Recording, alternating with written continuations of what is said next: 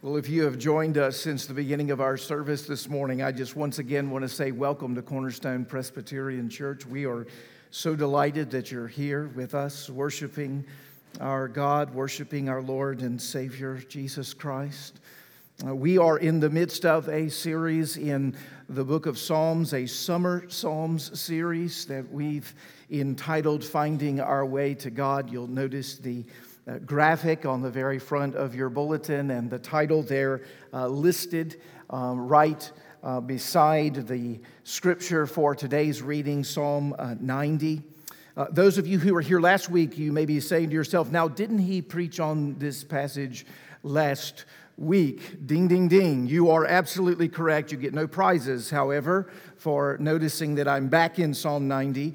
Um, you may remember that I decided, made an executive decision uh, last Saturday as I was getting more into the passage, reflecting, thinking, and realized I need two weeks here. I need two weeks on Psalm 90. And so we're actually returning to the passage that we were in uh, last week. We'll be focusing our attention in Psalm 90 on verses 14 to 17, which is really the final section in this uh, beautiful psalm.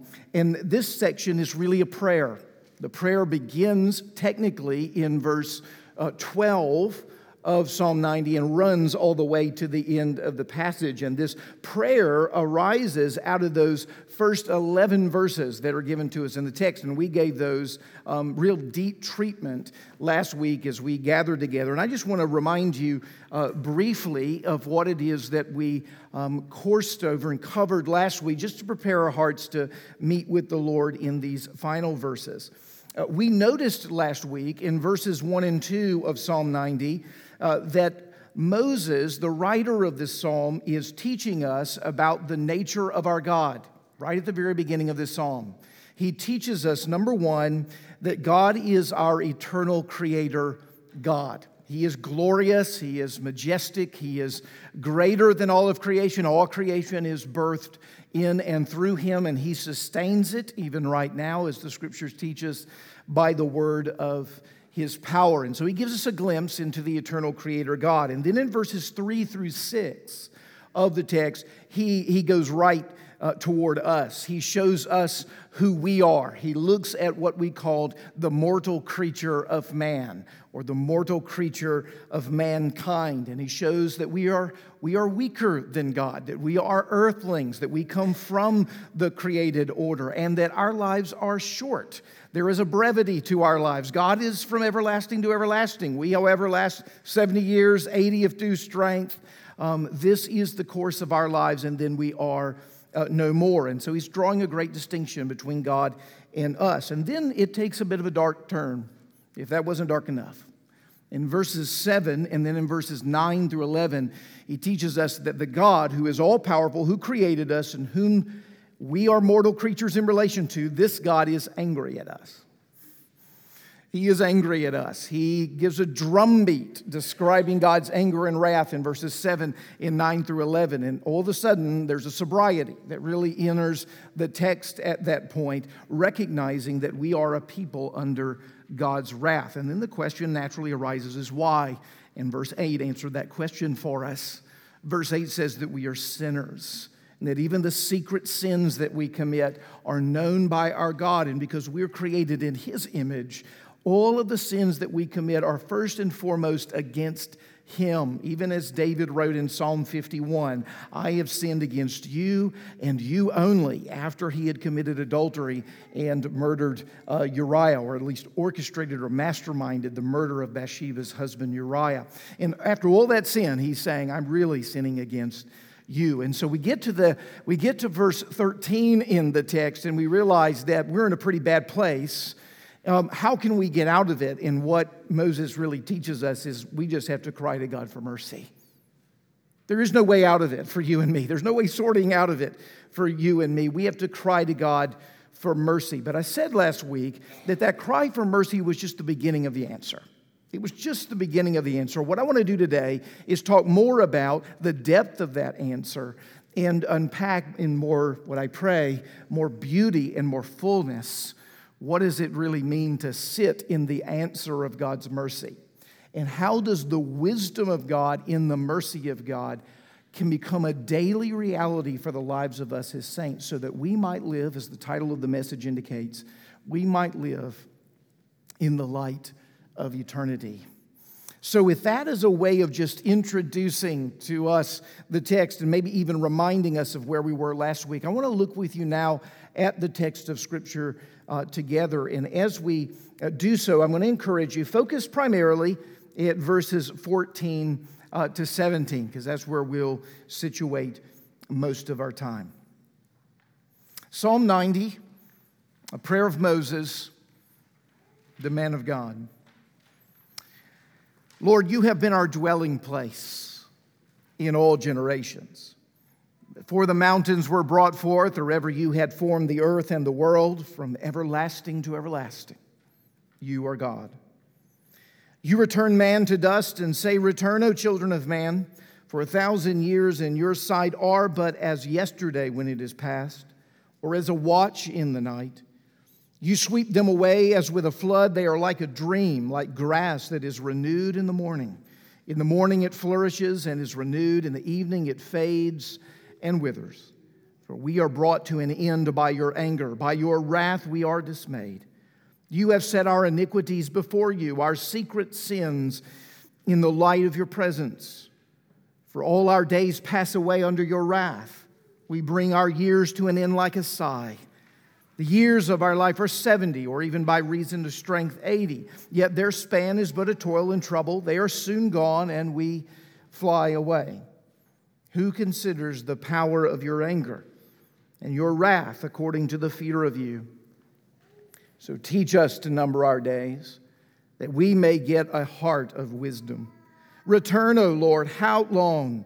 Have pity on your servants. Satisfy us in the morning with your steadfast love, that we may rejoice and be glad all our days. Make us glad for as many days as you have afflicted us, and for as many years as we have seen evil. Let your work be shown to your servants, and your glorious power to their children. Let the favor of the Lord our God be upon us, and establish the work of our hands upon us. Yes, establish the work of our hands. The grass withers, the flower fades, but the word of our God will stand forever. Amen. Let's pray together. Father, we believe that. That the grass does indeed wither and the flower does fade. We have seen it with our own eyes this summer. One thing we're certain of as we attend now to this word in your presence is that that which we are listening to and hearing from your word, it endures forever. And Lord, we need some stability. We need something that's going to be solid and not be shifting or fading or withering. I'm so grateful for your word. And I pray right now that you would give to us the illuminating power of the Holy Spirit in each of our hearts to awaken us to the reality of this truth and the sure foundation that it gives to us and the beautiful portrait that it displays of your love. Come and meet us in this text. We ask it in Jesus' name. Amen. There's a memorable character that John Knowles wrote about in a prize winning novel entitled A Separate Peace. Probably a few of you have likely either heard the title of that novel, if not read it. The lead character in that novel, character that I've always, I've always loved, his name is Gene Forrester. There's a section in the novel where Gene is waking up on one uh, cool, uh, bright uh, springtime day in New Hampshire when the weather is just absolutely glorious.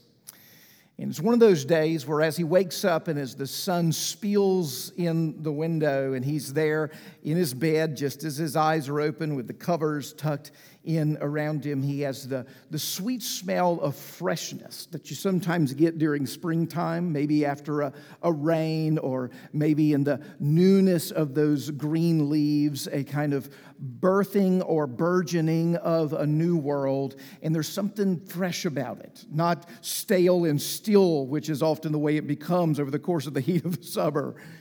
That, that cool effulgence in life just sort of wafts past and over Gene Forrester, and he describes a stirring in his heart.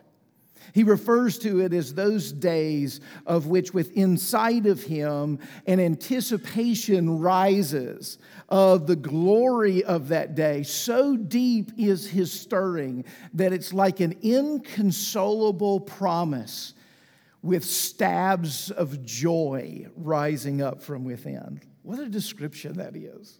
It's like a day that has inconsolable promise. I think it was Steinbeck in the East of Eden where he describes a beautiful moment where you see those hills. Let's say the hills in Middle Tennessee, and they're, they're beautiful, they're green, and maybe the, the sun is behind them, and there's something of a radiance that's shining uh, above, and there's, there's a part of you as you drive past them or as you walk past them, you just want to run up the hill to the top of the hill, and as Steinbeck likes to put it, sort of climb into the hill if you could and be wrapped in its beauty like a child with a mother. Do you know those moments in life where, like, the beauty of life and the desires of your heart seem to match? You know how quick and fleeting they are, but you also know probably how powerful, poignant they can be, and how, in some ways, they seem to touch something deep within us, so deep within us that it's almost impossible for us to language it. In fact, to try to seems to do it an injustice. In the text that's before us, I think in Moses' prayer, he's wanting us to know that as we have those experiences in nature, we have those experiences in relationships, we have those experiences with with others in life in various contexts, those are just glimmers, little flashes of light that lead us to the real deep desire of our hearts that can only be satisfied in the steadfast love of the Lord. As we look at this text together, I want to just look at it with you in, in two ways. I want us to look together at what it means to be satisfied in the love of the Lord. And then I want you to see that in the love of the Lord, once we're satisfied, we have really good work to do. Really good work to do. You see, that was something that Gene Forrester recognized. That as that inconsolable longing touched his heart in the spring effulgence of that day, he couldn't stay in bed. He had to get up and seize it. He had to do something with it.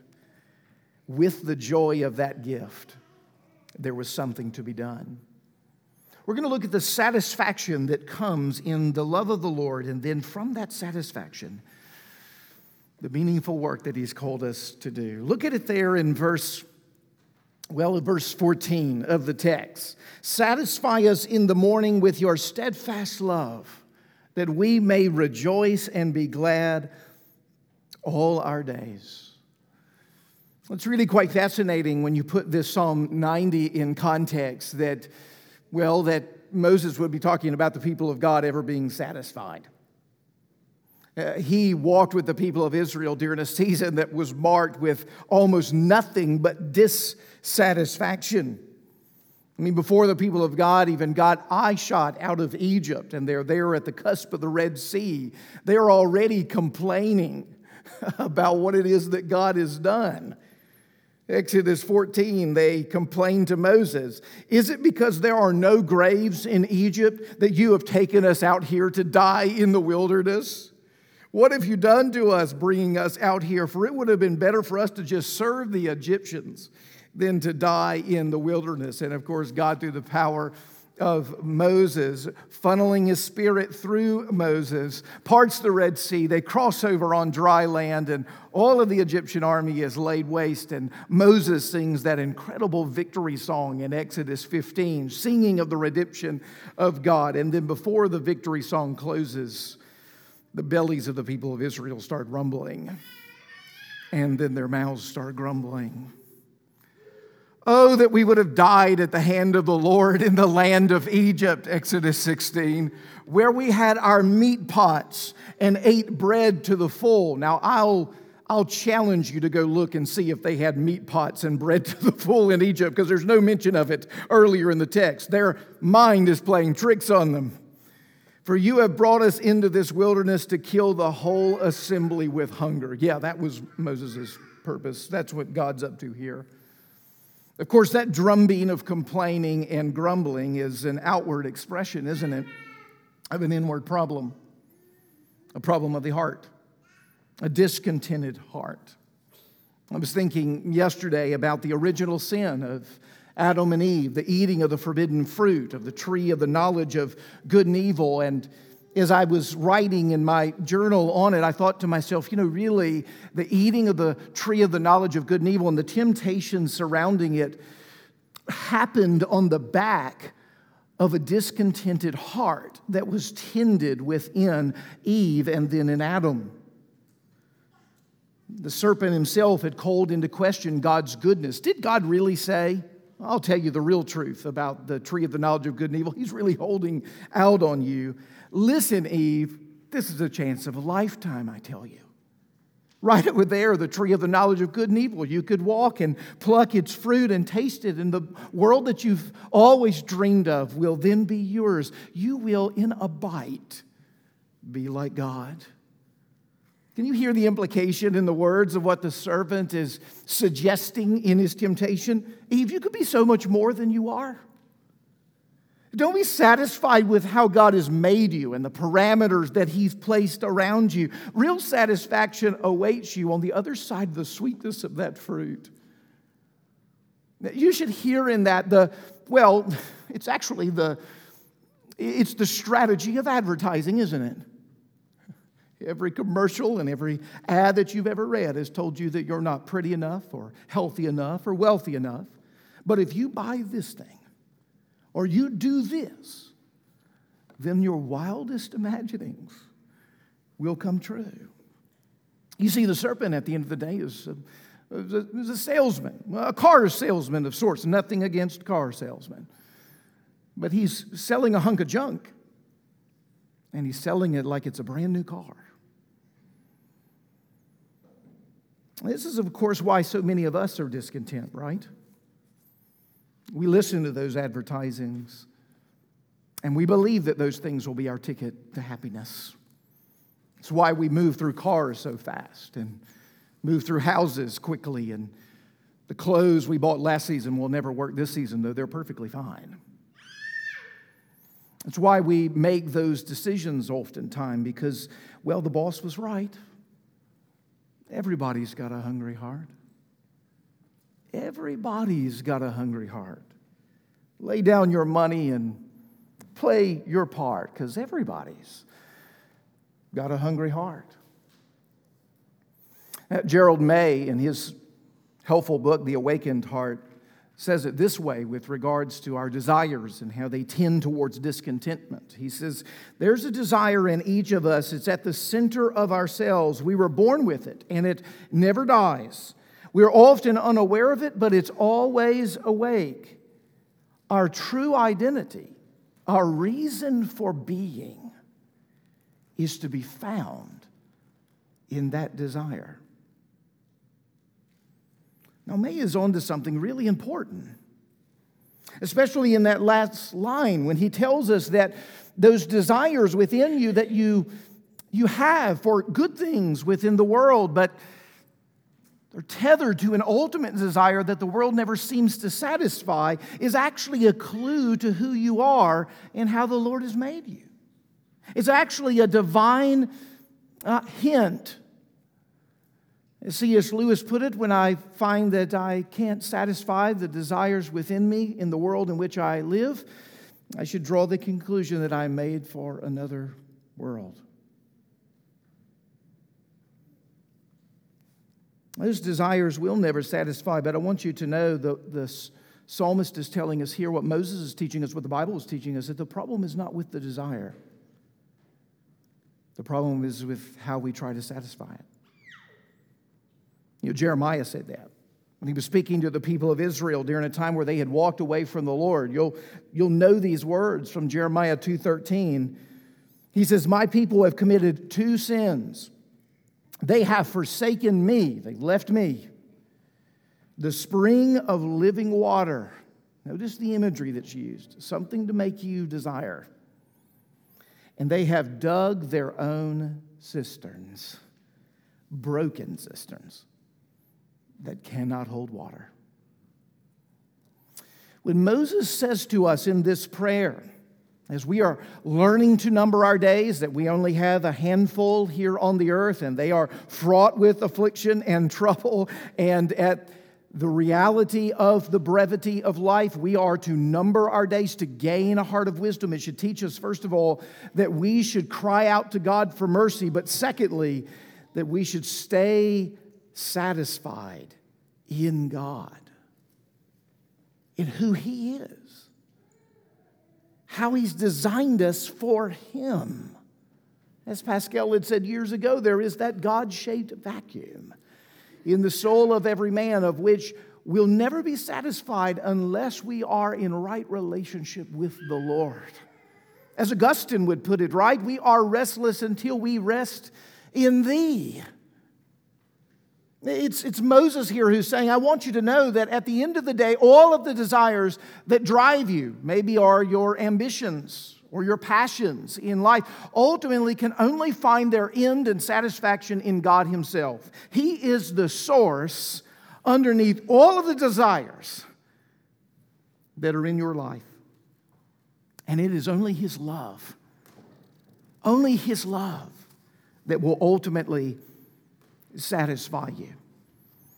You see, His love is, well, His acceptance of us, His embrace of us. We have seen this in the Lord Jesus Christ, right? That He has come to rescue us. He has come to bridge the gap, to be the mediator between God and man, so that we're welcomed back in to the presence of the Lord. After Adam and Eve had eaten of the forbidden fruit in the tree of the knowledge of good and evil, God ousted them from Eden. They went literally east from Eden, and there were two angels that guarded the entrance to the garden, brandishing swords, as if to say, The only way you'll ever be back in this paradise, in the place where God is, right with his people, is that someone will have to pass through a sword. Someone will have to open up the pathway.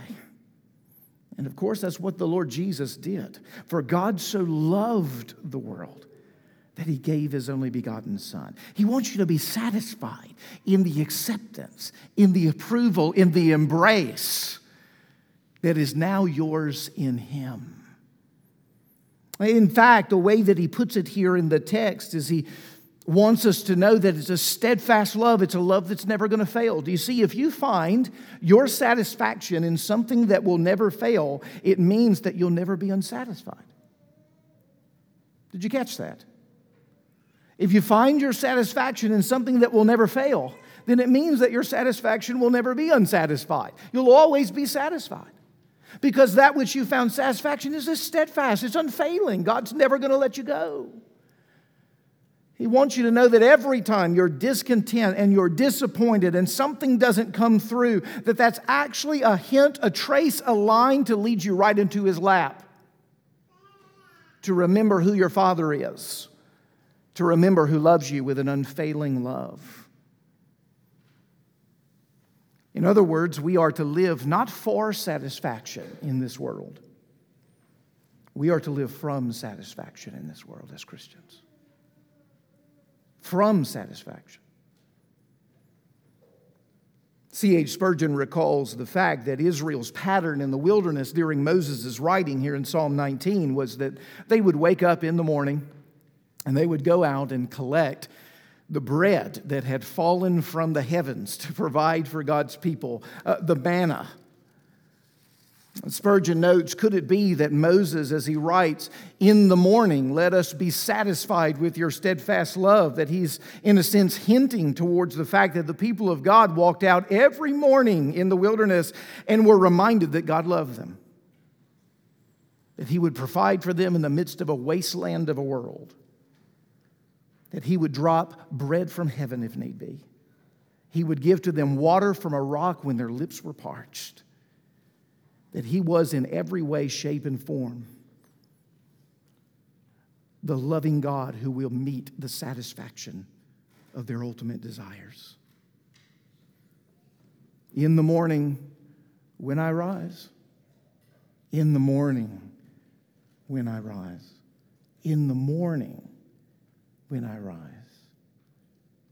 give me Jesus. You see, when Jesus speaks about himself in John chapter 6, after feeding the 5,000, he says to his disciples, You know, it wasn't Moses who gave the people of God manna from heaven, it was my Father who gave them manna from heaven. And in fact, he has given now a much greater bread than manna. I am the bread of life. He who eats me will be satisfied. I am the spring of living water. He who drinks me, his thirst shall be quenched. Do You see, this is the scripture and its teaching, isn't it? To, to lead us and to guide us into a place where we have found our satisfaction in Him. Today, as you're in the presence of the Lord, how's your heart? How's your heart really? What's it worried about? What's it longing for? What's it disappointed in? What does it wish was different?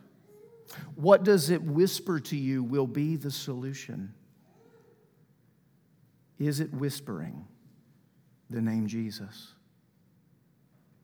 Because if it's not, it's lying to you. Don't listen. It's lying to you. For it's only Jesus who can say, Come unto me, all who are weary and heavy laden, and I will give you rest. Take my yoke upon you. It is light and it is easy. I have come to satisfy you in the love of my Father for you. You know, as he prays this, he says, Joy will come. Haven't you noticed that? That your greatest joy comes in the moments where you are truly satisfied in the Lord. I mean the deep kind of joy, not, not the fleeting kinds of happiness. In, in, a, in a really good meal or in your sports team winning. No, no, I mean the deep kinds of joy that actually can pass through afflictions, can pass through trials, and can still bubble to the surface. I do hope that in one sense that what drives you to worship, what brings you into uh, the chapel this day is a desire and a longing to know the joy of the Lord as your strength. To know that He is enough, to hear that afresh and again with a heart that has been so hungry it's been eating and chewing on the things of the world all week, and you come in more famished and more thirsty than when you began and you need someone, you need somehow to hear the words of life and to know that the things that the world has promised are truly going to fail you. But that there is a fountain that's filled with blood from Emmanuel's veins. And if you come underneath its flood, it'll wash away all your guilty stains. And when those stains are washed, and He welcomes you in, He calls you His son, and He calls you His daughter And forevermore, you know his satisfaction in you, his love for you. Is it enough that he loves you? Is it enough that he loves you? Is it satisfying enough that he loves you? Do you need other things? Do you need other things? Let the saturation of the love of God seep into your heart right now. There is nothing that you can do to compromise the love of God for you. I don't care what your week was like. And in 10 years from now, as a follower of Christ, your love for Him is going to increase. And your satisfaction in that love is going to continue to deepen. And for all eternity, as you walk before his face, increasingly as you experience the banner over you is his love. As you experience it, the increasing of your love and affection and joy in the Lord is going to be infinite in nature and in scope. Do you realize everything in this life you're going to lose? Everything in this life you're going to lose, you're going to leave it behind. The one thing that will remain will be Christ. Will be Christ and all of his people. Satisfied in his love. That's what Moses is calling us to here. And knowing the joy that comes from being found in him. Now, listen, if you are satisfied in the love of God and you know His joy, one of the things that I think begins to happen is, is from that joy, there becomes an energy. There comes a strength. The joy of the Lord is our strength, as we cited a second ago. Notice that's where the prayer goes. After he says, Make us glad, even out of proportion to all of the afflictions and troubles that we've had, as you make us glad, satisfied in your love, let your work be shown to your servants and your glorious power to their children. You know what begins to happen when you're satisfied in the love of God and bubbling over in His joy? You become so self forgetful that all you want to see is the work of God. All you want to see is the work of God. When you're living from this saturation point of the satisfaction of God's love, you go out into the world and you're watchful, you're looking and you're considering, Lord, I want to see your glory. I want you to show your work to this generation. Moses had seen that work through plagues. He had seen that work through the Red Sea. He had seen that work from manna from heaven and water from a rock. He'd seen that work in Mount Sinai. Now, as he has been wandering 40 years in the wilderness, seeing a whole generation of the people of Israel die off, and he is not going to take the people of Israel into the land of Canaan. He's not going to lead the campaign to take over the Canaanites. It's going to be Joshua who's going to do that. It's as if he's praying for the next generation. Oh, Lord, show them your work that this generation might know what that generation knew of the power of Almighty God. That even their children, he's thinking generationally, God will be your dwelling place in all generations. You see, he's pulling that theme through. Even to their children, I want them to see uh, the work of God. He wants them to be alive to it. He wants to see God's work shown. And isn't that exactly what God does? He does it with Joshua. You, you know what he does? It's this beautiful picture of really a, of a kind of envelope in the scriptures. They, they entered the wilderness through the parting of the Red Sea, and they'll exit the wilderness through the parting of the Jordan River. And as they parts, he parts the Jordan River and they cross over on dry land. It's the army of heaven that marries up to Joshua and the army of Israel, and they take the land of Canaan. I mean, they, I mean, we're talking about they walk around walls in Jericho and blow some trumpets, and all the walls fall down. Friends, that's not by bow and sword. That's God showing his power. Do you see Moses' prayer was actually answered in time and space and history? For the people of Israel. This generation saw the work of the Lord. But notice this, it's not the kind of it's not the kind of showing of God's work where we just sit back and do nothing. It's the kind of work that we join him in by faith and trust him to do what only he could do. Do you see what was the problem of the previous generation? Well, they went in, and they saw how big the Canaanites were, and they saw they were grasshoppers in the sight of the Canaanites. And they said, There's no way we can take them. I don't care what it is that God says. I know He says He's given us the land. I know that He says that we can take the land. We can't take the land. We, we've seen them. We can't do it. We're looking with human perspective, and as we look with human perspective, doubts filled our minds, and we became faithless. We disbelieved the promises of God as Moses is praying for a next generation to go in with faith to the same people who are just as big as they've always been, he wants them to go not with human perspective, but with divine sense of God's love and his faithfulness. Listen, you have walked with him for 40 years in the wilderness, and he did never even allow your shoes to wear thin. He's been feeding you when there was no food. He's been giving you drink when there was no drink. He's been caring for you when plagues befell. He's been watching over you and guiding you to a place where once again He's asking you to trust Him. You see, 40 years later, they're at the same place again. Trust me. Go into the land of Canaan. And at the opening of the book of Joshua, isn't that what Joshua says? We will be successful and we will be prosperous as long as we meditate on the book of the law, as long as we hold on to the promises of God's word. You see, the work of the Christian is a work of faith toward the promises of God, not to do them in our own strength, but to go and watch Him do it. Go and watch Him do it. That's the story of the Christian. It's why he marries together the work of God and our work. Notice how he does it. Let your work be shown to your servants, your glorious power to their children. Let the favor of the Lord our God be upon us and establish the work of our hands.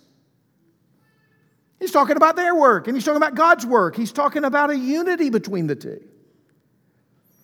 Do you know one of the most amazing things when you begin to watch and read in the scriptures is this is that God actually likes to use you and me.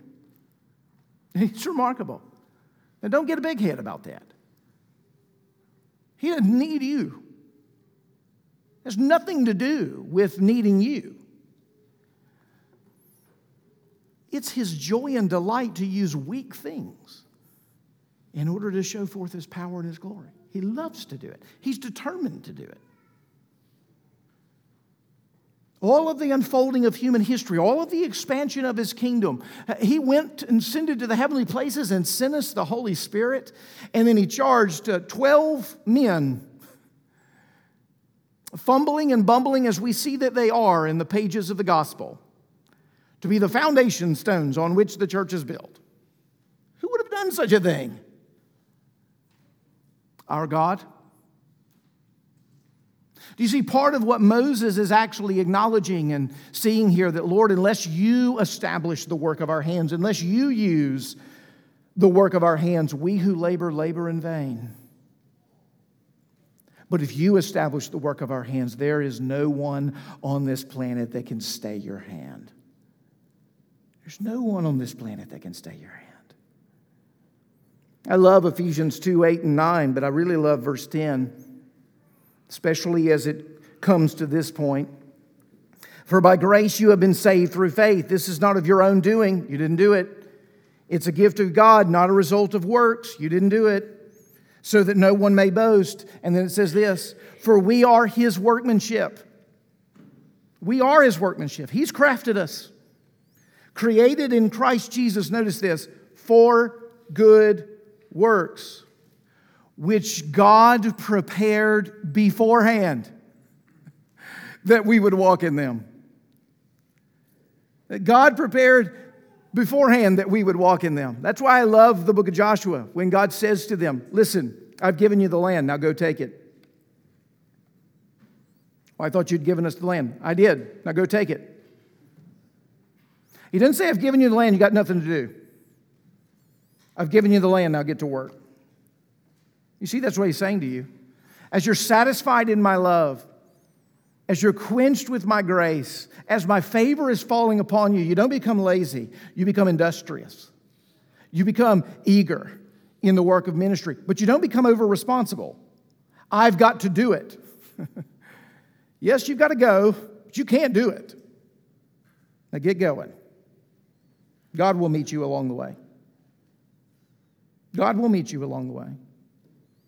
He will surely do it. He is faithful. He is faithful. You know, all of the Christian life is a lot like teaching your children to tie their shoes. Apparently, I'm going to have another child to teach how to tie their shoes. It's when the, it's when the parents take the child's hands, right? And they, they wrap their hands around the child's hands and they, they, they try to teach them the loop and they, they wrap the loop and they, they pull it through. And, and when they do it, they go, Look, daddy, look, mommy, I did it. Yes, you did, son. Sure, you did. All of our work in the kingdom of God is just like that. All of our work in the kingdom of God is just like that. You've got to do it. Tie, tie your shoes. I got you. We're going to tie your shoes. I'm building the kingdom of God. God is building the kingdom of God. It's really amazing, isn't it? Because this passage says that God, well, that God establishes the work of our hands, and that Moses' prayer is that God's would establish the work of our hands. And, and you know, by historical record and by um, worldly demonstration, um, Moses' hands never really established anything. Uh, Edmund Clowney makes the, the note, the point that um, Moses wandered around forever from one place to another. He never really had a dwelling place geographically. He's in Egypt with a family that's not really his family, and then he's tossed out and he goes and becomes a shepherd in a place that's not his home, and then he goes back uh, to Egypt, which is not his home, and then he wanders in the wilderness for 40 years and he never sees the land of promise. That's Moses' life. When you're thinking about it in terms of that, nothing is actually established. That's why Clowney makes the note if you want to architecturally or, or archaeologically, I should say, archaeologically confirm that the people of Israel wandered 40 years in the wilderness, well, good luck. Because it was all tents. There were no columns, there were no streets, there's nothing to unearth. After they left, it was, you know, give the, give the wind a day in the desert and all the tracks and imprints are gone. It's as if they were never there. In the midst of what looked like vanity, vanishing before your eyes of the place for a short time you called home, God was actually establishing the work of Moses' hands. Because the work of Moses' hands wasn't in columns and streets and buildings and in gardens. The work of Moses' hands was laboring in the promises of God for the people of God. It was laboring in the promises of God for the people of God. Listen, listen, let's face it, almost none of us are going to be remembered in history. I mean, if we do an architectural dig in 300 years, how many of us are going to be found? And anything that we did be found? Almost none of us. Don't despair. God will establish the work of your hands. God will establish the work of your hands. He will accomplish the work of your hands. You don't accomplish it. You, you don't accomplish it. And we won't know the fullness of His work shown in and through and established through your efforts until the day when we are at the dwelling place of God. You see? We won't, we won't know it until that day. Do you see? That's what's remarkable when you begin to consider the, the power of the gospel is that it's, it's, it's, it's a tent called a tabernacle, it's a, it's a stone building called a temple, but the real temple of the living God, his name is Jesus Christ.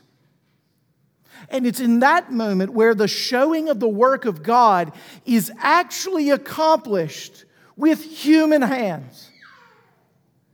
Isn't that remarkable? that God has truly shown his greatest work through human hands. He's established it. He's, he does his work in that way. And then he says to you, all of you who are in Christ Jesus have the Holy Spirit dwelling within you. You know what you are? 1 Corinthians 3. You're a temple of the Holy Spirit. You're a dwelling place with God right now. Don't, don't ever say, Oh, I can't do anything big in the kingdom of God. Look at little old me.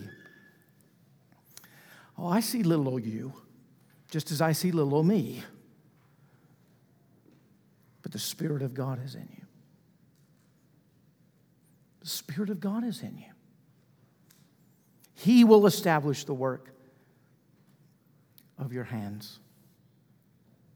Friends, it's, it's my prayer that by God's grace, through Christ, whose temple was destroyed, his body, and three days rose again from the dead, that your body, which will be destroyed should Jesus tarry, and probably not much left of your legacy here on earth for human history to write about, will one day be resurrected too. And we'll know the real fruit of the establishment of God's work in your hands. Just give it time. Wait for the dwelling place of our God. Friends, as we labor together in Christ, let's encourage one another with these words. In days that may seem vain and fleeting and full of trouble and affliction, God's kingdom is advancing. He will do his work, and he will establish the work of your hands. Satisfy yourself in his love and from his love. Let's get to work.